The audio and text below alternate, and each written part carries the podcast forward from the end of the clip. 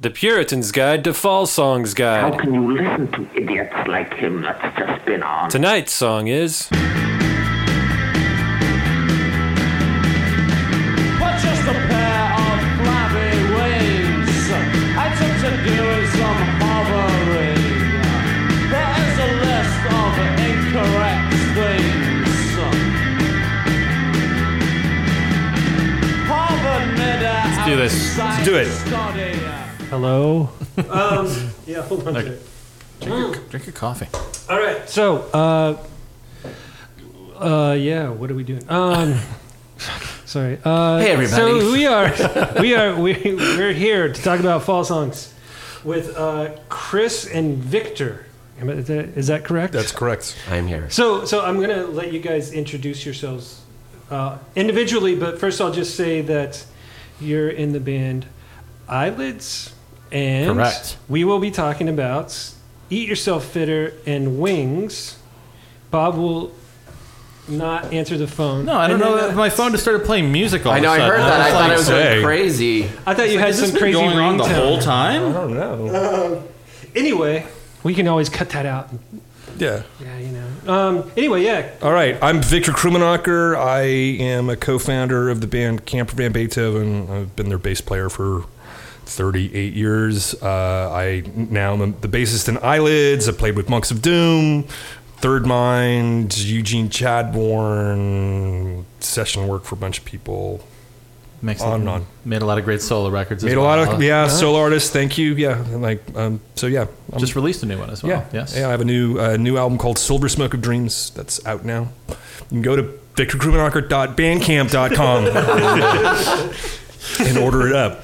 While it, And I'll while hand this over to my, while, while my Bandcamp lasts. yeah. While Bandcamp lasts, I'll hand this over to my VCs friend Chris. involved. We're here to tell everyone that Bandcamp has gone. It's just gone. No one can find it. Don't scare Um, people. Uh, my name's Chris Slusarenko. Uh, I am also in the band Eyelids, um, but have uh, played in Guided by Voices and uh, other bands that were um, like Sprinkler, that was on Sub Pop in the early 90s. And um, yeah, just lots of fun things. But Eyelids is uh, my main focus these days, and you can find any of that online uh, anywhere. There you go. Perfect Online introduction. anywhere.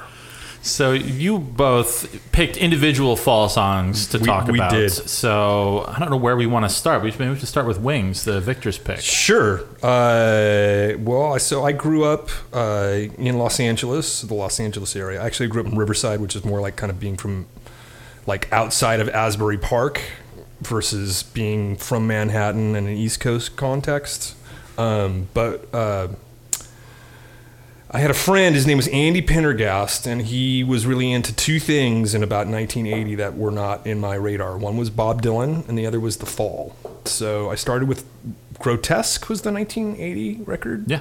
And I used to go, we had a thing that we did uh, going to LA where we would. Um, on a Saturday, we would drive out to LA from Riverside and do the record store thing. So there was like Vinyl Fetish, Aaron's, Renee's, Tower on Sunset, Rhino, and there was this whole kind of loop that we did that capped off with going to the Fairfax district and eating um, falafels at Mamoon. And Michael Meister, who tar- started Texas Hotel Records with Michael Stipe, was a clerk at Vinyl Fetish, and I, he started getting wind that I really liked the fall, so I would come in and he would hold seven inches. So that's actually where that copy of Wings that and Kicker Conspiracy that's sitting in front of you is from. Vinyl Fetish from 1980. What is that? 82, I think. Something yeah, like that? I think, I think that's what. 81. 83. Is it 83? Yeah, that would be right. Yeah, because it's it's from right around the time Yeah, when 83. I it's right around from right around the time when I left to go to UC Santa Cruz. Um, and Wings is weird. I don't think I really uh, Kicker Conspiracy for some reason didn't quite really work for me because it wasn't like as meditative as say like uh, Look No or uh, I'm into CB or whatever. I really like those things where they're just kind of pounding the Velvet Underground thing home, and I I just didn't really like focus on wings, and that's weird because you know at the time you'd get something like this because we're similar age, where you just obsess on it. Yeah. and listen to. And I, a lot of times with the fall, even if I didn't like it, I was listen to it until I did like it. It was like the Well, self. you bought it and you kind of returned. It was like you had like a lot of my favorite albums. Like I hated "Up on the Sun" by the Meat Puppets the first time I heard it, and then I was like, but that third song's kind of cool. And then like a week later, it's your favorite record. it's like, oh my god, You're yeah. just yeah. This is better than two. and a lot of yeah, and so yeah, Yeah. exactly. So anyhow, uh, I got there was a this thing called perverted by language business is a v- video uh, a video cassette VHS. Oh, yeah. VHS tape and I got that right before I moved to Santa Cruz and when I couldn't play it because it was uh, PAL encoded Right. right and I got to UC Santa Cruz and the video department had a PAL encoded VCR um, so I went to uh, it was the electronic music studio, and I went up and was like, "Can I watch?" I had a friend who was there. It might have been Jonathan. I was like, "Can I watch this?" Because it's like it's PAL encoded, and I can't watch it on a VCR here. And he's like, "Sure." And there's Wings is in that Yeah. movie, and I was like, "Wow, that's really good." Um, I should listen to that again. So I went home to my 134 dollar, you know, schoolhouse converted into a student apartments hovel in downtown Santa Cruz, and just like knowing me at the time, I probably did a bunch of speed and listened to it like again, again, and it became really weirdly one of my favorite fall songs. And I think there are two real elements to it that I I adore. One is the uh, the kind of fucked up Motown drum beat, just like dock dock dock, it just keeps Yeah. going along. Craig Scanlon's guitar riff Incredible. Yeah. is incredible, and The sound of it too. just that Craig Scanlon is just he's like this weird alchemist, you know? It's like the fall like especially like now in retrospect because you know I wasn't a sophisticated musician now and now I'm pretty like kind of old salt and I played with a bunch of like what I consider to be like great musicians and when I listen to them that primitivism now really comes out at me. And the thing that I love about Craig is that that primitivism it's like almost alchemical with him. I don't, I don't, it's, I, I, you know, it's like writing about architecture or whatever, you know, it's like talking about music. But there's just something in the way he constructs a riff and the way that he plays the riff. And I don't even know if it like comes down to the fact that he's a lefty and the guitar is ringing in certain ways, but the way those overtones and everything work in that song, Yeah. it's fantastic. And then the other thing too is like, this is, I think we were talking about this earlier today before we started recording, but um, I think this is a stage where Mark Smith is writing these stories that are just really intense. And so just like the whole there's something about this story that really engaged me, like the whole time travel aspect of it, the Civil War veterans, the and just like uh, Do you think it has anything to do with him? Like, I I feel like he, they've been spending a lot of time at the birthday party at this point. yeah, that's Yeah. I- true. to me, it feels like he's picked up on something like along those lines of like, I have a story arc here. Yeah, well, it's interesting you bring that up because some of those Nick Cave songs I think about from like that era of Birthday Party, where they are like really like these crazy stories with demented characters. There's a lot of, mm-hmm. and they were they were around each other a lot at that time. So you wonder how much because they both say that they were influencing each other Yes, at the time. You can definitely hear that in Scanlon's playing on that song as well. That there's- Yeah. there's a really almost like Rowland Howard. Yeah, kinda exactly. Like, That's and it. it's like it's a defining riff. That's a, another thing about it. It's like a lot of fall songs are like the riff is like the, is Steve Hanley. It's the bass riff, right? And this is more like it's Craig's riff. You know, Well, is Perverted by Language and this single the only record where they had one guitar player? And it was Craig because, like, yeah, that's another really good point because like this is Mark, it- Mike Riley's out. It's it's like the double drums. It's and so you hear it's like every riff, whether it's like um, Garden or um, Smile, it's just like his tone and his thing. I mean, Mark once in a while will pick up something and make some noise, but I think it's the only one that has like and that is really, that that an interesting different- point because there's something that's really uh, there's a hard like gravi- there's a hard black hole in the fall catalog around 1983 for me. Mm-hmm. And it is because it's a transition like pre-Brix but post mark riley mm-hmm. there's this really interesting sound and i think you were right. That's another thing about it is, is like there's something particular to these and i don't know if that was recorded at the same time as like perverted by language because you know who knows how all that stuff worked with them. Right, I because I think they were just going in the studio whenever they felt like. But yeah, I think it is. So it's like, is it is Paul? Are Paul and Karl both on that? I think they are Yes. on Kicker. Yeah, Yeah, yeah. Because uh, yeah, that's this is one of my favorite eras too. Because being a drummer, this is what the era that I really started to fall in love with the fall because of that the rhythmic aspect of it, that being such a heavy element of the sound with the double drummers and like you're saying, Steve Hanley's bass playing, and that's why again, like you're saying, like this this really stands out because this is a really guitar driven song, and I think and, and I was thinking about that because of you know, they played this live for a number of years after they wrote it and recorded it, but then it disappeared from the set list, and then it came back like in the mid to late aughts with that last lineup of the fall. And Really? they were doing this in like 07 and 08. Oh, cool. And it it works for that band because it's so guitar driven, you know, Yeah. and it has that, you know, that really meaty right, element singular to guitar it. player too, right? Yeah, exactly. Yeah. Right, right. Yeah, it, and just uh, you know his he he seems the lyrically it just seems super focused. It even the kind of like nonsensical abstract kind of elements just they the when he reads it it just kind of it's seamless to me. It, Yeah. And it's it's it really uh, for me it's like a super vivid story. A lot of fall songs don't necessarily paint as much as I enjoy them, I don't get like a distinct visual picture, but this one I can envision the whole kind of scenario. yeah. And it's interesting because, you know, we all know like Philip K. Dick is an influence and things like that. And there's the time travel element and, and things like that. But it's, there's, there's something that's a really kind of heavy duty co, like coalescence in this for me. So that's my, I, I don't know. I could go on for a while on it. Dude. We're No, good with that's that. okay, We're yeah. good with that. Yeah. So yeah, so that's how you were introduced to the fall. Your friends in Santa Cruz. Well, now this is Riverside. Riverside, this is like excuse Southern yeah, California. Yeah. yeah. I, and so the fall became like a weird uh, through line because like the camper guys did not like Jonathan grew up more you know classic rock, Grateful Dead, and then you know there was the UC Davis uh, kind of punk new wave scene. So that'd be like early Steve Wynn, Game Theory, and things like that.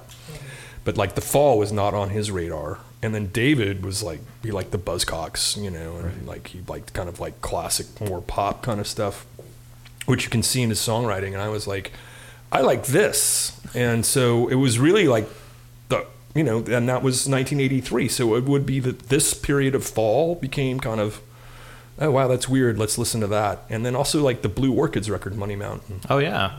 was a big was a big informative record and i remember david borrowed that record from me and he comes back he's like this is genius i'm like yeah it's great like so that Bramah stuff uh, even you know and like blue orchids has been like this really cool kind of continuing thing and i think Bramah's pretty you know pretty underrated on a lot of levels Oh, but for us it was like really influential stuff so uh, you know and i just i was so hungry to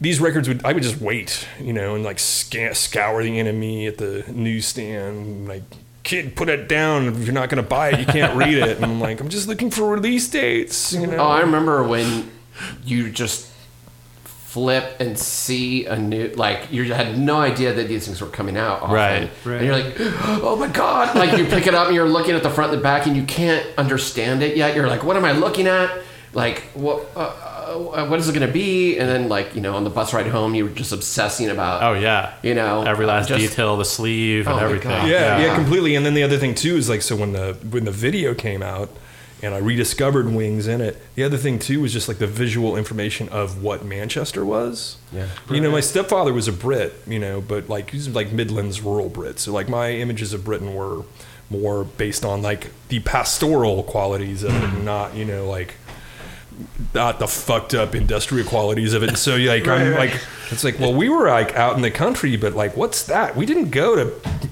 And like my stepfather says, like Manchester's a shithole, you know, and and you're looking at it going like that looks really cool because it looks like you know completely otherworldly. Right. Yeah. It's such a funny video too. The Wings one, especially. I mean, that whole that whole cassette, the part perverted by language, is just ridiculous. So much of it, but that one is so. I, I'm so fascinated by that one just because it's like the rest of the band is sort of hanging on the bar, and then Mark, Which has got to be their local. yeah, it's right? got to be the, the local pub, and Right. like you know, we're just we're just gonna film something here. Like no, none of the lo- none of the regulars give a shit about what's going on. Yeah, like there's just like there's that weird fucker over there. yeah, there's yeah, there's Mark like you know sort of half-heartedly lip syncing the song, and then uh, there's this one part that I love where you see Brix and she's looking at something off camera, and just like just, like holding back, holding back, just can't hold back whatever laughter she's getting. Or what's Yeah, going and on she starts cracking she starts up. cracking up. It's like what? Okay, all and right. then, and then, well, we'll get into Eat Yourself Fitter, but the Oh, video, video oh man, oh let's, God. not, Oh, that's yeah. not even like that's. Yeah. just over the top.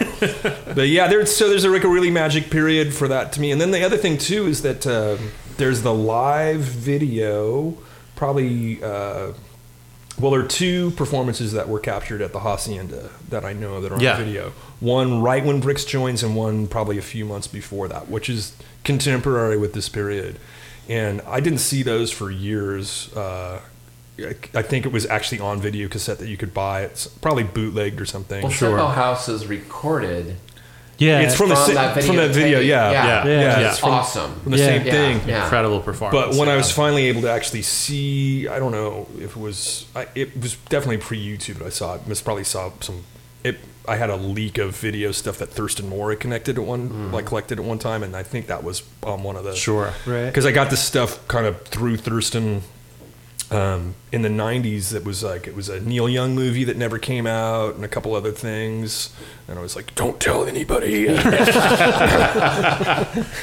uh, that video was in it, and it was it's like it was like I, my fall obsession had ended. I was off on different things, but it was like being like a forensic pathologist, and it's like Totally. oh my god, look at that. Oh, this is so intense. And you're just like watching it. It's like, oh, that's how they play that. And like, why is Karl Burns like playing that fucked up bass part? I didn't know. I know. Is that cool? And this is, you know, part. It's and it, it's a unique language among fall fans. I think where you get into really into like, how the fuck did they do this? Yeah, or certain songs where like all of a sudden you're like, oh, Marc Riley's playing organ. That's Mark E. Smith playing guitar right there. Right. Yeah. Or and then there's a clarinet all of a sudden for you know like it's you know or a kazoo. You know how, how many times did you see the fall? I would like. I was going to get to that. yeah. Uh, 81, mid 80s a couple times, nine extricate tour, which was weird. I'll bet. oh my god. Uh, I would have loved to. I think that was like the though. Fillmore or something. I was that was a weird. Why time. was it weird? Why was that so weird? Well, I think it was also like Camper was breaking up at that point, and they just Okay. seemed like it went from being, you know, if you saw like the fall, like kind of Brix era. First of all, they were just kind of on fire. Um, like mid '80s, they were just on fire. Sure. Unstoppable. And, and and I mean, like for me, like that. That I mean, I love those mid-period records. Those are really, truly, probably. I mean, Perverted is a very big favorite, but there's just something about Saving Grace to me. A lot of people hate Saving Grace, which Oh. I would find interesting. I Like, how can you hate that? Are you kidding? But to me, it's like kind of the pinnacle. And they were just like pounding. And there was something about like, well, now I know from like reading Hanley's book, like, you know, there's like the Marcia Schofield, like, you know, did she sleep with both Mark and Martin? I think she did. And there was so, like all that tension, but like, that was just like they're not having fun. Right. Wow. And like, it's not like they looked like they were having fun before, but they were really like kind of engaged, and you could just kind of feel a distance. And then I saw them a few times as things fell apart because they would come and like play Slims or whatever. They said they were like, playing the Fillmore, and then it just like kind of keeps like going Right. down the rung, and then like. Wow, like I saw them at the Fillmore and there were like a thousand people there, and now I'm watching them at Slims. There's like 150 people there, and like 50 of them have left you know, and you can just feel like the distance, and you're like seeing like, you know, all the things that as a band person you know, it's like, oh, they've got like premier like SIR backline, and then it's like, oh, they borrowed some gear from somebody, and like the bass amps fucked up, and But it's Yeah. also interesting. Like they're one of the few bands from that era that were still together. Yeah. And I think it's really hard for people to hang on to like you know like most of my favorite bands when I was a teenager or you know in college I was like after three years I've I'd moved on to something else it wasn't like I followed someone through their whole and most bands lasted four or five years and imploded Yeah. it was like but the fall like how many people that were into them in 79 could still be into them in 92 Right. that's I a don't lot know. to ask of, of an audience and and there's you know i mean now that is more common you know but back then i, I mean they're well, I even one think of the in that era Yeah. too, you know, it's just like if you just think about like kind of how, how music worked, you know, it's just like a lot of, I mean, we were not kind of ra- I, I was not raised with the idea of music being anything more than like you're gonna have a few years of this errant thing where you're just Totally. gonna kind of go do it, you know. And I don't think like people understood that the DIYers like ourselves were just gonna like, no, I'm a lifer. I'm just gonna go for it. Sure. Like I'm just gonna be like I may get like I may have a corporate job, I may be a pro, but like this is I'm known for doing this. This is what I do. I'm just gonna do it. Yeah. You know, and they they were like a good uh, they were a good kind of marker for that because I think a lot of people just kind of like aged out. And if you do think about like their that later period of touring, you know, it's just all kind of falling apart. And I think the audience is just like. I've moved on, and all the stuff that's hinting at what they were, that was the Matador stuff and like pavement and things like that. Yeah. That was a younger crowd mm-hmm. who were like going like they were, didn't even understand, you know. Right. And so like the fall, you know, when they came to LA in well, I mean they'd come before, like before I really knew about them, probably in '80 or whatever, and they stayed at Jay Boberg's place in Manhattan Beach. Um, and you know we were on IRS. So Jay told me that they came and they were like basically like on LSD, like laying on the beach all weekend long. And he was just like, and he's like, I would like make them food, and they'd be like, just get a six pack of beer and I'll be fine. You know, it's just, and they were just basically like completely out of their mind, like laying on the beach, and thought that was Wow. fantastic. Um, and then so they came back in '81, and I can't remember. There were two gigs. One was Myron's Ballroom that I didn't go to, and the other was Al's Bar, and I did go to that one. And I can't remember if it was on the Fourth of July or close to it, but I had. Uh, I went in with a friend who had a shitty like Toyota uh, station wagon, and we go in, and I have. I'm 16, and you know, like I looked pretty young Yes. but I had like a fake ID that we kind of like scratched like my, my birth date off, and like a friend had like typed in, you know, whatever it would have been, uh, 19, like Like 60. 1960. Yeah. which didn't work at all. But uh, and then you know did some makeup on it, so it kind of uh, like some uh, pancake makeup, so it kind of looked like. And anyhow, I got in for the end of the, it was a Flesh Eaters like uh, that lineup with uh, Alvin, uh, John Doe, DJ.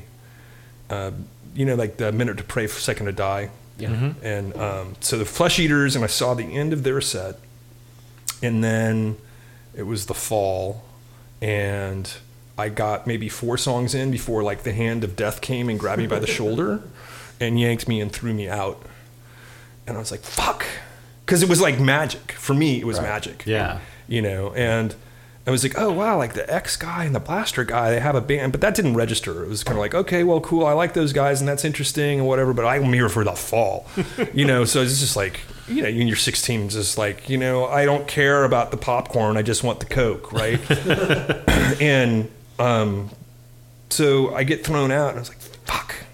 So you know, it's like I said, it's either Fourth of July or around Fourth of July, and like you know, it's downtown LA, so it's like people are just blowing shit up left and right. There's like fireworks, woo, boom, you know, everything's just blowing up, and I'm like ear like tucked against it. So there was this door right next because I played Al's Bar several times. There's a door, the fire exit was like right next to the stage.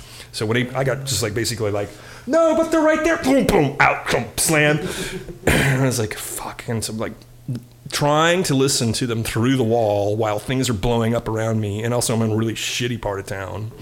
And I'm like baby faced and probably have like $5 in my pocket. And I don't know where my friend's car is parked. And he's still in the show. And I'm like, fuck. Oh my It's- it's God. like- but that was so my, that was my first fall Getting kicked out of a show and listening from the parking lot Yeah. is a total rite of passage. Absolutely. Because that happened to me with Scratch Acid and uh, one other show. No, one other show. I almost got kicked out. It was Mudhoney's first Portland show. It was their second show ever, and they're opening for White Zombie. when, they, when they were on Party. Static Peace or whatever, Yeah, or, you yeah, know, yeah. or like, and um, and uh, I remember like I told I just walked in because you know I was in a band, so I played back then at Satyricon. I was just like just throw the money in their hand and walk by, and they I you know they basically just like were like you have to stand here, like and not move, and we'll let you stay. But I mean. That, that thing of just then being like, what are they playing? And then there's like two or other three kids out there, same Yeah, thing. They're like, yeah. hey, what's going on? Whoa, Friends so for the- life now. Yeah. too, cool. So the other part of the subtext, subtext too is that we were either probably on LSD or we were probably on. I mean, because a lot of times it was just like the weird thing about you take like a half tab of acid, Yeah. and you wouldn't be like you'd have like some trails, but you wouldn't be like other worldly would be like just kind of like kind of mildly tripping, but weirdly like my confidence would go way up. So Oh, I would be like going, I, I want a beer. And I was like, you're too young for beer. It's like, I am 21 years old. You know, like I am. dare you? know, you. like how dare you even like, here is my ID. I want my fucking beer. You know, and like sometimes that worked. Sometimes it didn't work. You know? So, uh, so I'm sure I was either stoned out of my mind or like on a Well, ha- you got to see half four tilt. songs. That's more than us. That's pretty great. Yeah, yeah. It was, it was good. Well, the question I had for for you, Victor, since you had toured so much in the '80s with uh, Camper, uh, did you cross paths with the Fall at that time, or get to meet any of them during that it- era? There was all these because we at a certain point we were down in L.A. and I said this. There was a place it was called Scream or whatever, and I can't remember. And um, yeah, there was some tragic moments for me because you know, like everybody else in the like you know, David hated. You know, like the serious stuff. He's like, I hate those fucking people. I hate Sonic Youth. I hate Thurston Moore. And it's like, and I was like, I love Thurston Moore. You know, and so we were li- we literally had like the monkeys apartment, like the band apartment. Oh, yeah. It's Yeah. just like you know, okay, well, if your girlfriends come over, you can have the bedroom, but like otherwise, you're gonna sleep on the couch, and and it's just super, you know, way too close quarters, and we're on with the Hollywood producer. Who's like you got to overdub all the bass? I'm like, but we just did basics. Like, yeah, but the bass performance is not up to stuff. So, so one night, the fall came and they were playing at the Scream with I can't remember what era it would be, but it'd be '87 ish, some kind of. okay. Um, I can't remember what tour exactly, but I'm like, I want to go to the show. It's like you can't go to the show. You've got to overdub with them. It's just like I don't want to fucking like overdub the fucking bass part to Eye of Fatima for the hundredth fucking time. I want to go see the fall. It's like can't go see the fall, and so like all the band goes to see the fall, Oh my god. and I don't get to go. And oh, so That's, that's heartbreaking. so you know, there's like these heartbreaking things. But then you know, because we were in England a lot, and we'd have these tour managers, Yeah. and it's like, and they're like, "Who do you work with?" So oh, I work with you know, I work with like the Jazz Butcher, and I work with like, you know, I did a Morrissey tour, and you're like, "Oh, how was that?" It's like, "Oh, he's an asshole," and you kind of go, "It's like I did work with the Fall." It's like. Oh my God! You worked with the Fall. What was that? Well, tell me what it was like. It's like Mark Smith is insane. It's like, but, but how insane? He's like, he's like, he's like, I, I know that. it's like, like insane, like unworkable, like insane. Like get mad at me and then basically like tape floor, tape, uh, take gaffer's tape and tape it on the floor. And it's like you can walk over there, like that kind of shit. And He so, was right. yeah, well, I You know. so I wound up meeting a few people who work with them, and it just. It was more like I need. I want to know less. Just yeah. I want to know less. And so then, um, flash forward many years. I hadn't seen the fall in ages, right? And they're coming and they're playing the Independent in San Francisco, and it's like, wow, I haven't seen them since like 1996 or something or whatever. Like, you know, what it was just like a super bad vibe. And it's like, it's a new band, new people. It's like, maybe, you know, who knows? Give it a go. so I have a friend who's, uh, he's a, uh, studying to be an MD. He's, he's going to UC San, San Francisco. And he's like, I've wanted to see the fall forever. We should go see the fall. I'm like, okay, let's go see the fall. So we go to the Independent and we see the fall of course, like the day or two before the show, this is like kind of pre Facebook, really, but like I'm on, like, there's like a fall chat board or whatever, and you know, I'm working as a, I'm doing graphic design, so like I'm online all the time. And it's like, the fall have broken up in Arizona, and Mark fired the band, and they've all gone home, and he's taken the opening band and like made made them the new fall. And I was like, oh, is this is, gonna, it's like fence. this is gonna be a disaster. We have to go. and so we go, and my friend is watching them and he's like this is really weird. And you know it's like the band comes out and does like the whole like 20 minute james brown warm up and my friend uh Zephyr, who did sound for us just recently, was working that show because he's Sam Independent, and was like, It's like, hey, how's it going? He's like, fucked up night. I was like, what's going on? He's like, he like got like a bottle of Glenlivet and like drank the whole thing, and he's just like in the backstage and like throwing things around, and the band are in the other room, and the opening band had to like couldn't be backstage because they weren't allowed backstage, and it's like everybody's screaming at everybody. So anyhow, Mark Smith comes out, and you know I hadn't seen him in ten years. It's like holy shit, what happened? And it's like you know like how much speed have you done? you know, and he's got uh, he's got this old pair of Guess jeans. I remember this so vividly. It was like black jeans, and he's got a hole in the ass, and his butt is just like hanging out of the hole in the jeans, and you're just like, ugh, you know. And he's like got some like rumpled suit coat, and it's just like him and what is uh, uh, Elena or the Elena, yeah. yeah. So, so like they survived because they were married, but the rest of the band are all gone. And there's these guys who are like American are just like looking for visual cues and they're just trying to do it. And the bass player is like, I'm gonna grind away and everything. My friend is like, we need to go up closer. It's like, why? It's like I just seeing something. We need to go up closer. And it's just like, so we go up closer and I was like, what are you seeing? And he's like, he is not well. I was like, what do you mean he's not well? He's like, he has thrush. Like he there's some he has a systemic infection of some sort. Because like you get thrush if you have like unmedicated HIV or you have cancer and you have like big. I mean, he's like, but I can see it. I can see the thrush on his lips. I can see it on his tongue. Whoa. And he was just like, he is not healthy. He is not well.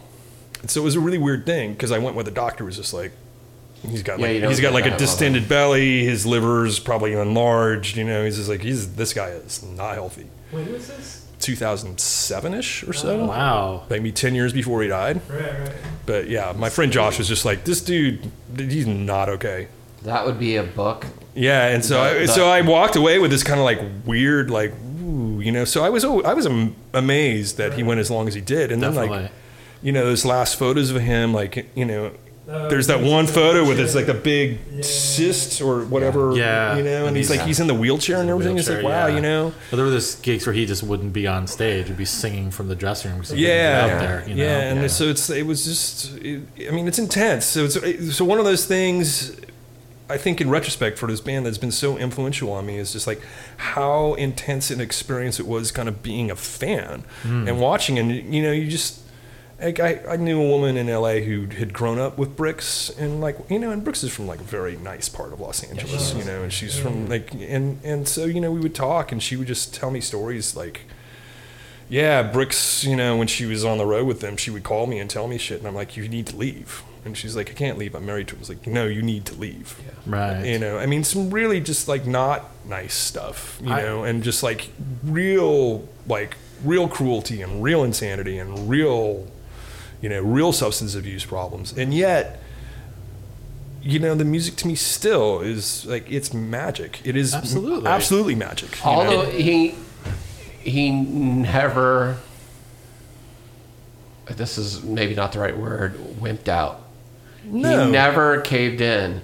He never it was There were like no half he- measures with that guy. Yeah. yeah, it's kind of amazing. Like you may uh, certain records may not resonate with you, but he's it's so full on, and it's you know um, like uh, some of the later stuff where it's like he's doing the Iggy Pop cover, Yeah. and it's like four minutes of monkey screams over three different live versions of them playing, and it's just like.